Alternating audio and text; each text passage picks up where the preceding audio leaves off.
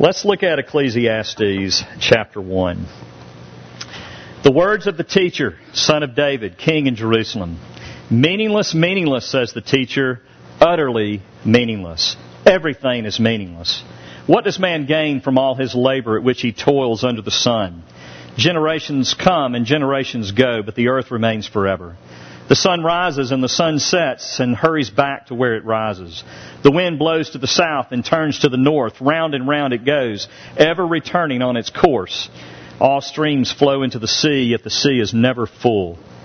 To the place the streams come from, there they return again. All things are wearisome, more than one can say. The eye never has enough of seeing, nor the ear its fill of hearing. What has been will be again, and what has been done will be done again. There's nothing new under the sun. Is there anything of which one can say, look, this is something new? It was here already, long ago. It was here before our time. And there's no remembrance of men of old, and even those who are yet to come will not be remembered by those who follow. I, the teacher, was king over Israel in Jerusalem.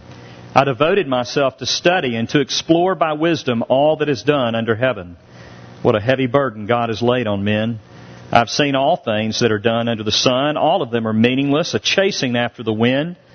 What is twisted cannot be straightened. What is lacking cannot be counted. I thought to myself, look, I've grown and increased in wisdom more than anyone who has ruled over Jerusalem before me. I have experienced much of wisdom and knowledge. Then I applied myself to the understanding of wisdom and also of madness and folly, but I learned that this too is a chasing after the wind. For with much wisdom comes much sorrow. The more knowledge, the more grief. Lord Jesus, we thank you that you have created us for more than what we experience in this life. But Father, we pray that you would open our hearts and that you would open our eyes to the emptiness of living life without you. That, Father, you would show us the emptiness of even as those of us who profess to be yours, of living life as if you are not the ultimate one and the ultimate thing. Lord God, we need you to come and by your Spirit do some great work in our lives. We need you to show us the hope that is within us that we might live as a people of hope and that this world might see a radical community of hope and that God, we might be of some good to those around us, pointing them to the eternal glory. The day, one day, when there will be no more meaninglessness, no more vanity, but the day when all things will make sense, and they will make sense forever. Holy Spirit, come and do your work. We need you. You are the teacher. And so come, we pray in Jesus' name. Amen. I don't know how many of you saw the movie The Sixth Sense. It's about 14 years old. Um, so I'm kind of dating myself a little bit. But in that movie, there was a little boy who claimed to, to be able to see dead people. Uh, he could communicate with dead people. And he came across this child psychologist and they developed a relationship and the movie focuses really on the lives of the little boy who, sees and communicates with dead people and this child psychologist played by Bruce Willis. And you get a taste of both of their lives. You kind of get attached to both of them. The little boy, uh, because he's so cute and, and he, he gets scared because, I mean, who wouldn't if you're walking around seeing dead people all the time?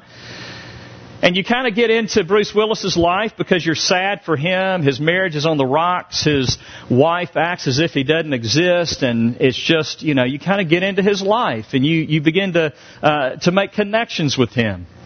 But those of us that have saw it, and, and if you hadn't seen it, I'm sorry to ruin it for you, but hey, you've had 14 years, so here we go. Um, the twist at the end of the movie is this: Bruce Willis was really dead too. And it was not just news to those of us watching it, but it was news to him. Uh, he saw his his wife find his wedding ring under a, a, a, under a couch or something. He looked down and he realized he didn't have his wedding ring on, and he remembered then. It had this flashback to a time when he was shot. He was like, "Oh my, I'm dead." And so everything that I've been living has been a lie, just a figment of my imagination. King Solomon is known to be the author of Ecclesiastes. And he gets to the end of his life and he has the same eye opening experience. He looks back on everything, and though he has done much, he realizes, I've done nothing. we, we look at the book of Ecclesiastes and we see, and what we know about um, King Solomon is that he accomplished more than just about anybody before him and probably just about uh, any more, um, nobody after him has accomplished as much as he did. Uh, he built tremendous buildings. He, he built the temple, as we know. Um, he had 700 wives, 300 concubines. He amassed knowledge and study. He was a king during a, a, relevantly peaceful time in Israel, and so he experienced much wealth and little opposition, and so he could study and he could see the philosophies of the world. He experienced tremendous pleasure. He's, it tells us in um, chapter 2 and verse 10, he said, I denied nothing that my eyes desired. I refuse my heart no pleasure. He was a man of power. and he could deny himself no pleasure because he could afford it. What he says goes. What he wants, he gets. There are not many people that don't want to live like that. And Solomon had it. And he comes to the end of his life. You know what he says? Meaningless, meaningless. Utterly meaningless. Everything is meaningless. If you're reading out of the ESV, he, the, the translator there uses the word vanity. Vanity of vanities. And he says it twice. Vanity of vanities. All is vanity. If you think back on a song that we sang this morning, we said that our God was holy, holy, holy. Why we say holy, holy, holy? Because in Hebrew you don't have an exclamation point and therefore you have to repeat it to emphasize it. So God is not just holy and He's not just holy, holy, He's holy, holy, holy. And Solomon looks at life and says, it is meaningless, meaningless, meaningless. Vanity, vanity, vanity. It's all vanity.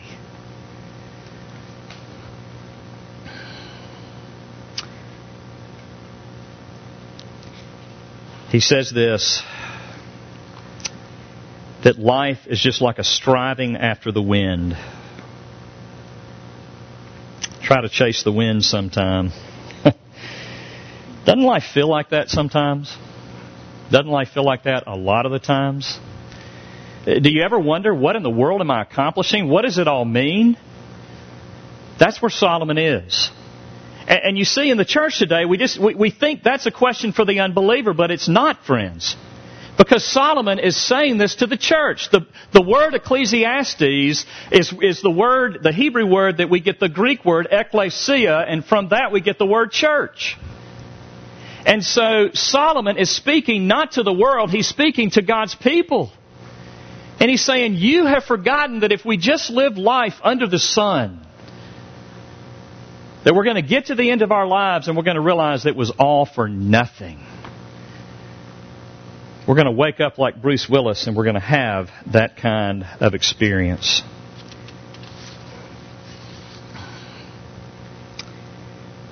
Ecclesiastes is not the most encouraging book. Um, it starts out in, in, chapter 1, verse 1, by saying, The words of the teacher.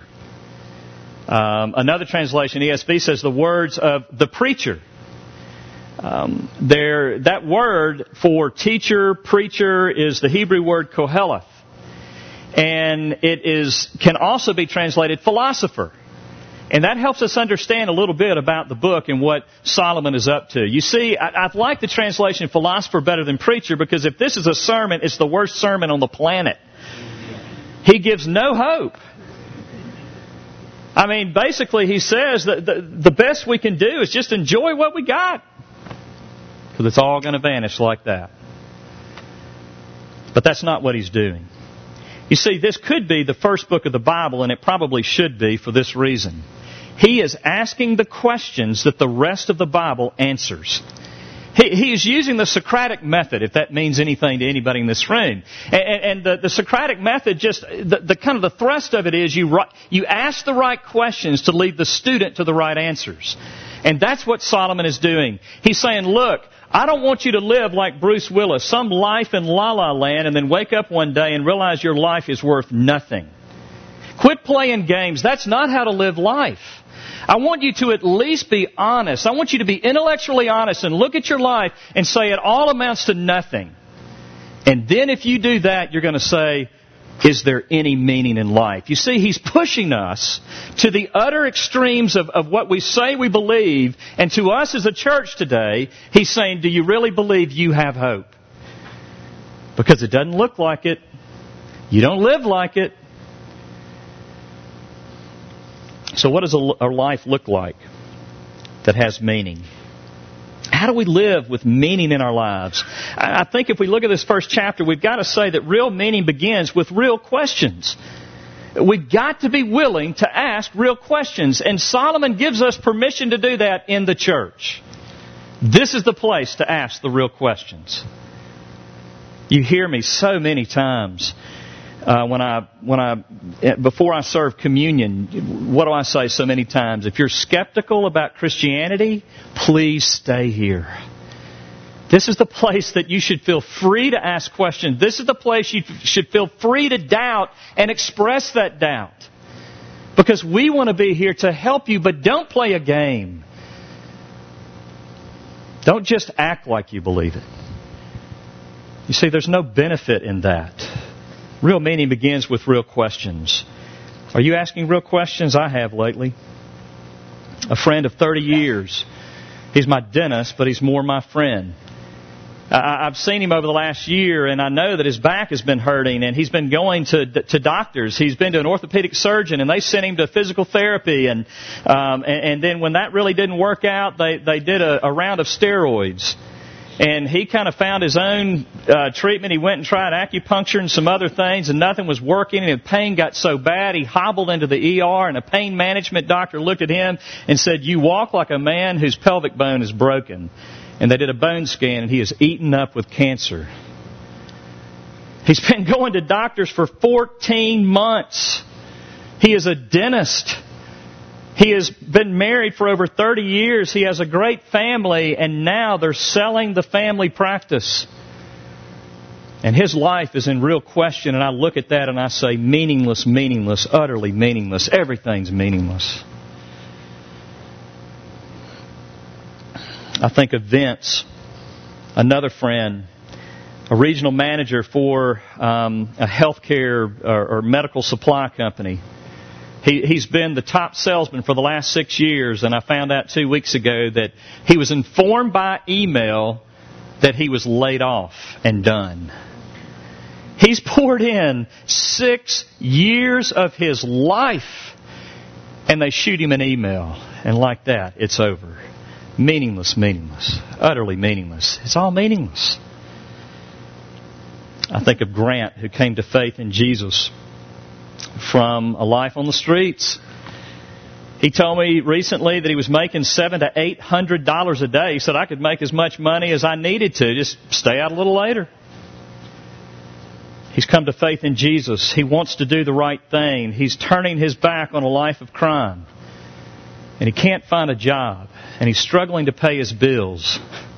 And he feels like he's drowning. And you say meaningless, meaningless, utterly meaningless. So many friends in here are in recovery. And I've watched your struggle and you, you fight and you give it everything you have and sometimes you slip back into the old ways. And I know you have to be saying, what is the meaning to this? Meaningless, meaningless. It's all meaningless. It has to feel that way. Parents pour their lives into their children only to see them walk away. we all pour ourselves into a job only to have it ripped out from under us, only to be treated poorly, only to see uh, a younger face replace us or a cheaper person replace us. Replace us. only to have some, some new technology eliminate the only skills that we know. Meaningless, meaningless, utterly meaningless. Everything is meaningless. Do you see what he's saying? The key question here is in verse 3. What do people gain from all their labors at which they toil under the sun? In other words, what is the use to it all? Why try? Why invest myself? Nothing ever works out. It's all a lie. I can't tell you how many people I've talked to, and that's what they've told me. And I can't tell you how many nights I've looked at my life and I've wondered the same thing. What is the use to it? The psalmist throws it out there for us. Psalm 73. But as for me, my feet had almost slipped. I had nearly lost my foothold, for I envied the arrogant when I saw the prosperity of the wicked. They have no struggles. Their bodies are healthy and strong. They are free from common human burdens.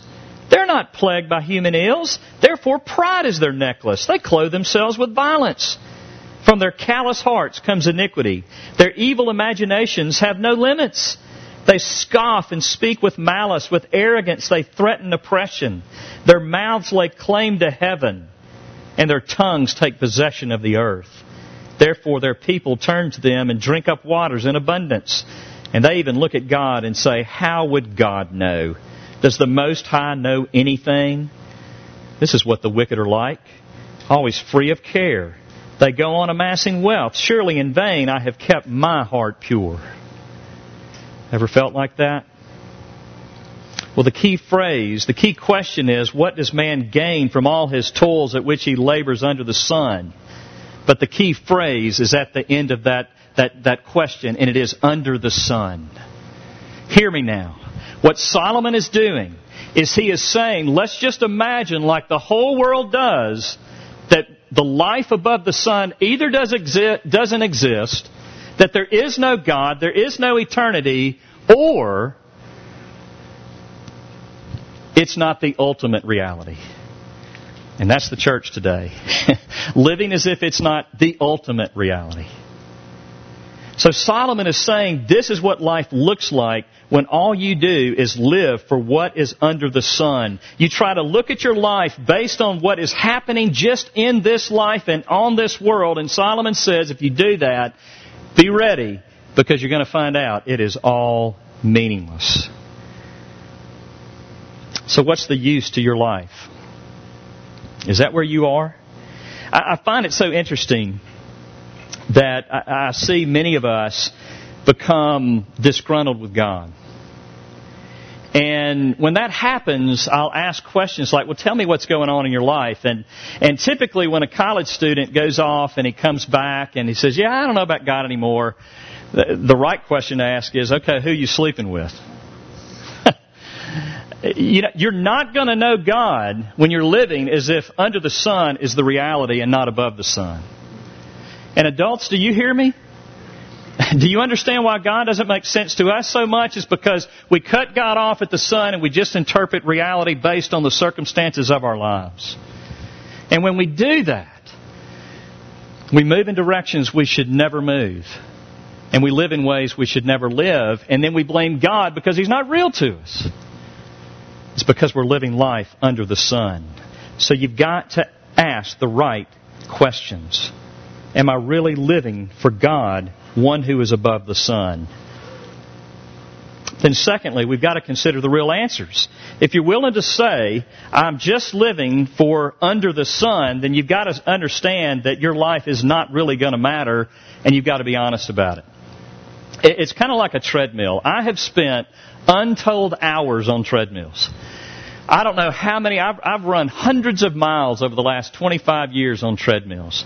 I've been on those old school ones. You remember them, you're running on them, and you think the whole thing's going to fall apart. I mean, they're so rickety, you're kind of doing this. And I've been on the newer models with the TV screen and kind of the, you can act like you're a video character running through different, you know, landscapes, or you can surf the web, or you could watch a movie, or, I mean, unbelievable. I, I can run, or I have run six minute miles, and I've run ten minute miles. And you know what? I found it doesn't matter how fast I run. It doesn't matter how many years I've run. It doesn't matter what the model is of the treadmill. I get nowhere every single time.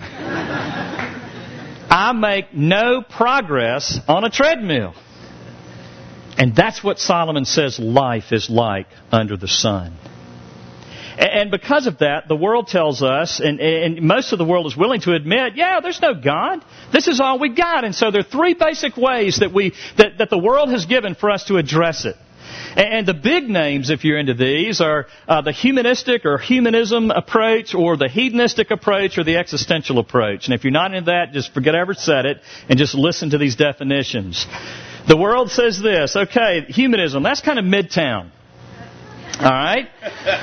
Man, yeah, we're on a treadmill, but let's eat right. You know? Let, us take care of ourselves. Let's make the world a better. Let's work on this and work on. Let's plant a garden while we're on the treadmill. I mean, let's. When we leave, the world's going to be better than it was before. And you know what Solomon says? Not only will it not be better, it won't even remember you were ever here. That's the humanistic approach. But then the hedonistic approach, sorry to say it, but that's kind of downtown. We say, yeah, there's no meaning, but we're going to have fun along the way. Give me Memphis in May, you know. Give me, uh, let's, let's start out on the river, listen to music for 24-7, you know, for, I don't know, three or four days, and then let's eat our barbecue, and let's, oh yeah, let's celebrate some country. Nobody ever knows what country we're celebrating, but you know, let's have the crawfish festival, let's go to Beale Street, let's, let's just have fun, or, uh, you can also disguise hedonism in the way of, you know, let's find satisfaction out of our work. And we as Christians do this a lot. You know, I'm going to make my difference in the workplace, and we go to work. You know, and we enjoy our work. And man, we got to find another job. I'm just not enjoying it anymore. See, hedonism. Work was never meant to be something you really enjoy that much, this side of heaven. And then you have the existentialist. And the existentialist is uh, kind of East Memphis. I had a hard time uh, labeling that. But if you ever saw the movie, man, I'm bringing up some old movies. I'm probably the only one in this room that's seen these movies. But Dead Poet Society, and you have to watch that movie now. If you haven't seen Dead Poet Society, you're not a real human. You know, um, one of my favorites. And it, it, it Robin Williams is a professor in an all boys school. And at one point, he brings the boys out. I mean, you know, they're, they're students. They don't care about learning. I mean, what student cares about learning, you know, when you're, you know, in the fifth, sixth, seventh, eighth grade, whatever. And so he takes them out in the hallway to try to motivate them. Because they're, what's the, the, the student sitting in the classroom day in and day out, he's always asking the question, what's the use? Is there any purpose to this math? I don't care about pronouns, you know. Well, he takes them out in the hallway and he shows them the, the trophy case and there are all the people that went before them. And he kind of points to all the awards, all the people that made a difference. And then he says this. He said they're all pushing tulips up out of the ground, something like that. They're all dead. But lean in and listen. The boy's like, what? Dude's lost his mind, but they do it. And he starts whispering, Carpe diem, Carpe diem, seize the day. Why? Not because of the glory of God. Seize the day because it's all you've got. Seize the day because you're going to be dead too one day. Leave your mark. Leave a legacy. Admit that you're just going to die and your body's going to be food for the ground, but be bold enough and take courage and get out there and do something. Wow, a lot of hope. Well, does it really matter which approach you take? If you're on a treadmill. Yeah, man, I'm on a treadmill. I've got a Harvard PhD and two million in the bank. I've got a third grade education. I've got no job. Guess what? Neither one of them are going to get anywhere if all you're doing is running on the treadmill. Uh, are you willing to, to admit that? You know, people come to me, and I, I really, I've, I've, I have announced this that I don't want, I don't want this just to be a um, evangelistic thing where we just go find people that need to hear this message. We all need to hear this message, but I will say this: I would love for those that are skeptical about Christianity to hear these messages. Why? Because the it, it, it, people that that are just pure hedonists or humanists or existentialists. People that say there's no God, this life that is all that's matter, all that really matters. Well, let me say this. It takes more faith for you to go out this door and live a life than it does a Christian. And yet the world is always looking at the church saying, I just don't know how you believe that. Well, we need to look at the world and say, how in the world, if, if there is no God, and there's nothing above the sun, would you at least have the have the the um, the integrity to say that your life means nothing? Because it takes a whole lot of faith to say anything else. Are you asking the right questions? It's all meaningless. Man, I got to get to the good news. I've got so much more down, but I can't take it. Let's get to the good stuff. For life to have real meaning, which is where Solomon is leading us, you've got to embrace the real answer. Is there any meaning? Tim Keller just wrote a, a new book called Every Good Endeavor. Go get it awesome book. Um, if you work, if you're a student, if you're alive, you need to read that book. Um, and in the, the preface or in the intro to the book, he tells the story of J.R. Tolkien, who wrote The Hobbit, which is newly released movie, as well as The Lord of the Rings. And I'd never heard this before, but it, it took Tolkien about 10 years to write that story. And the reason is because he had to create about a thousand years of history and he had to create several languages, you know, fictitious languages. And so he's working on this and he's working on this and he's trying to make this credible storyline that is going to be lasting and so forth. And he gets to the point in his life where he looks at it all. He's been working for 10 years and he says he has this, he's overcome with this reality of, well, what happens if I die before I finish this? And he just is paralyzed by that. And he can't finish it. And one night he has a dream about an artist who is trying to, spends his whole life trying to paint the perfect tree and the perfect leaves. And he paints and he paints and he paints and he never feels like he gets there and then he dies. Now, if Tolkien were not a believer, it would have, the story would have stopped there and he would have turned to some type of hedonistic, humanistic, or existentialist answer. But he's a believer. And the dream goes on. He gets to heaven and he, he, he's so excited. He's in heaven. He, he starts walking down the road and he stops. He's stunned, but what does he see? His tree. And it's finished.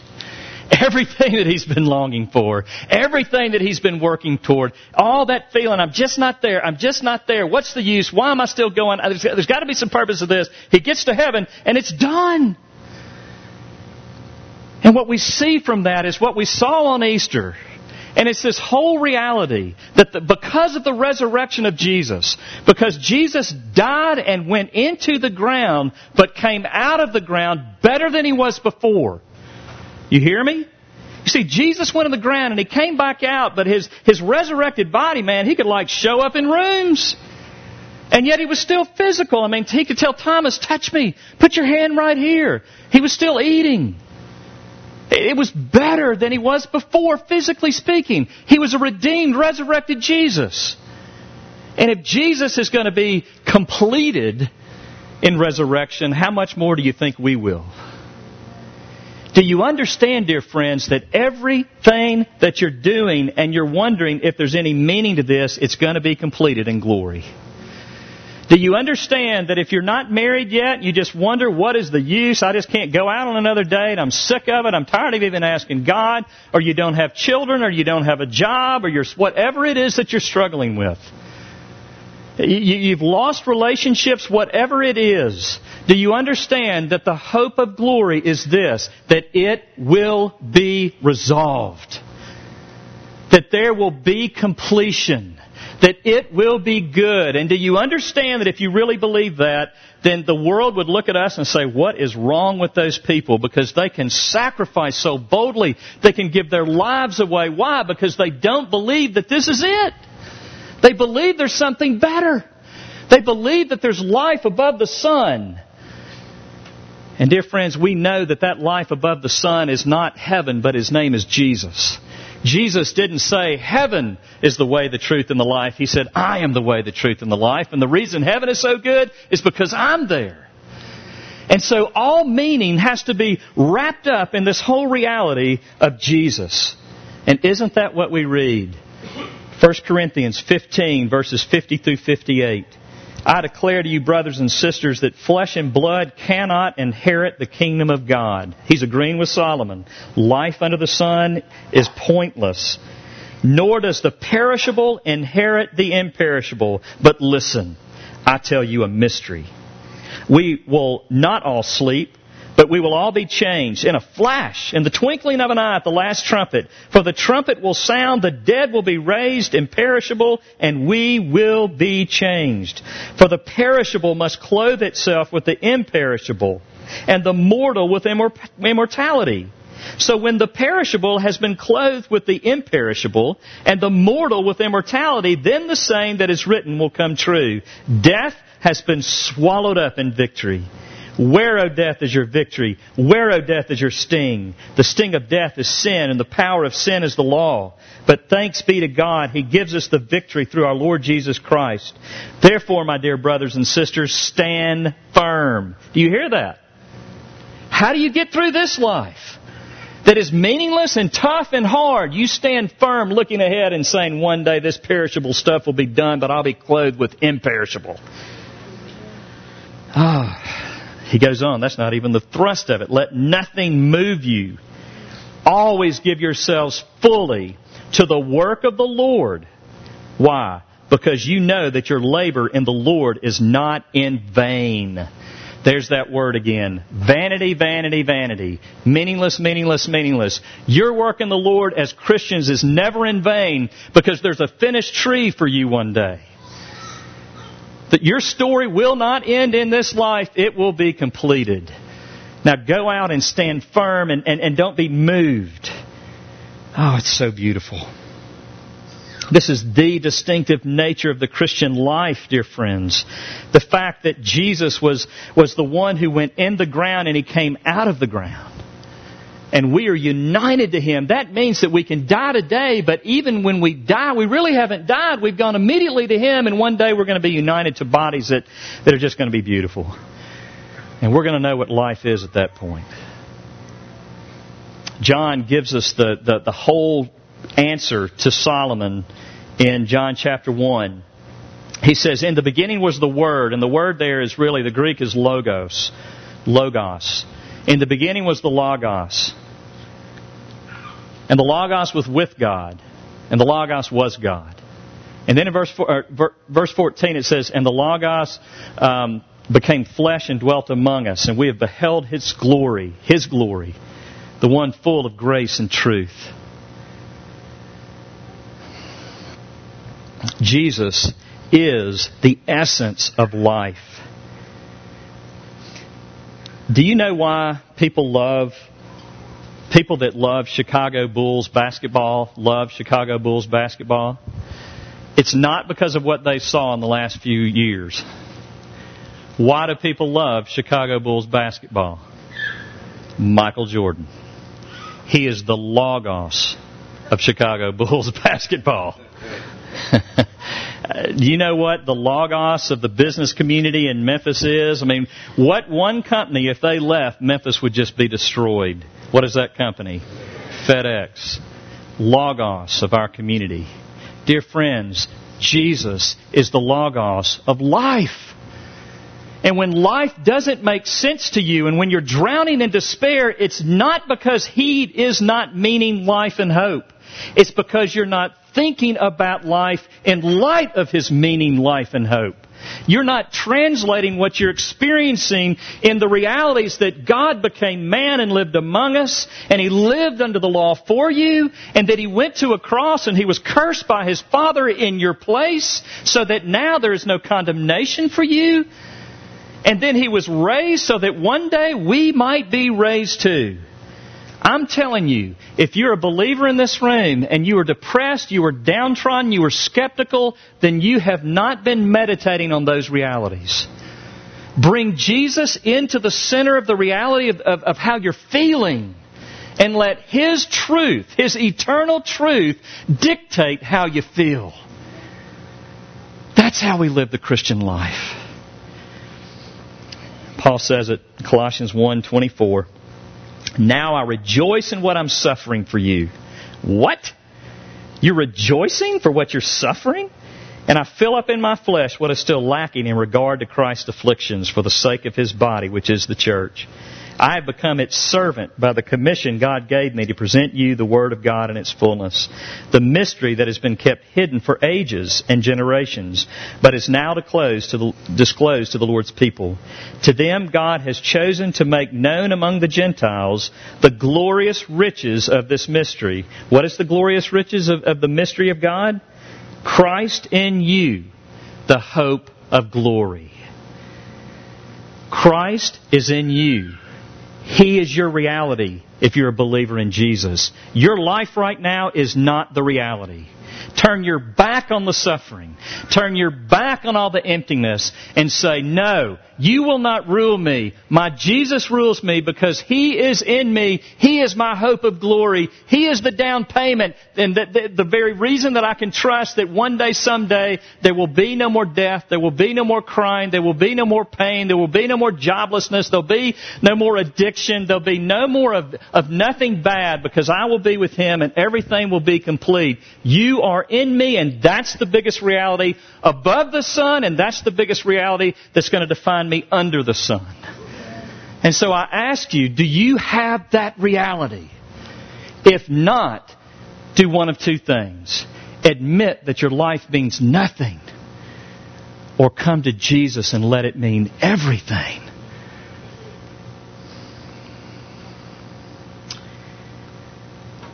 Because in Him, everything means everything. Outside of Him, everything means nothing. So come to Him today. Let's pray. Lord Jesus, thank you. Thank you that you are alive. Thank you that this life is not all there is. Thank you that this is just a momentary time. Oh God, would you unclutch the, the grasp that we have on this world and would we, would we put that clutch on you? Would we hold tightly to you, seeing that you are holding tightly to us and nothing can separate us from your love? Not life, not death, not trials, not health, not anything. Lord Jesus, pull us high into you that we might live a life of purpose and hope even in the face of the curse of this world and the sufferings and trials of this world. May we be the redeemed community of God who believes that our hope is Jesus inside of us. Would you give us that gift today? Bringing to faith one who never believed it before. But Father, encouraging all of us who say we believe, help us in our unbelief. And we give you glory. And we do so in Jesus' holy name. Amen.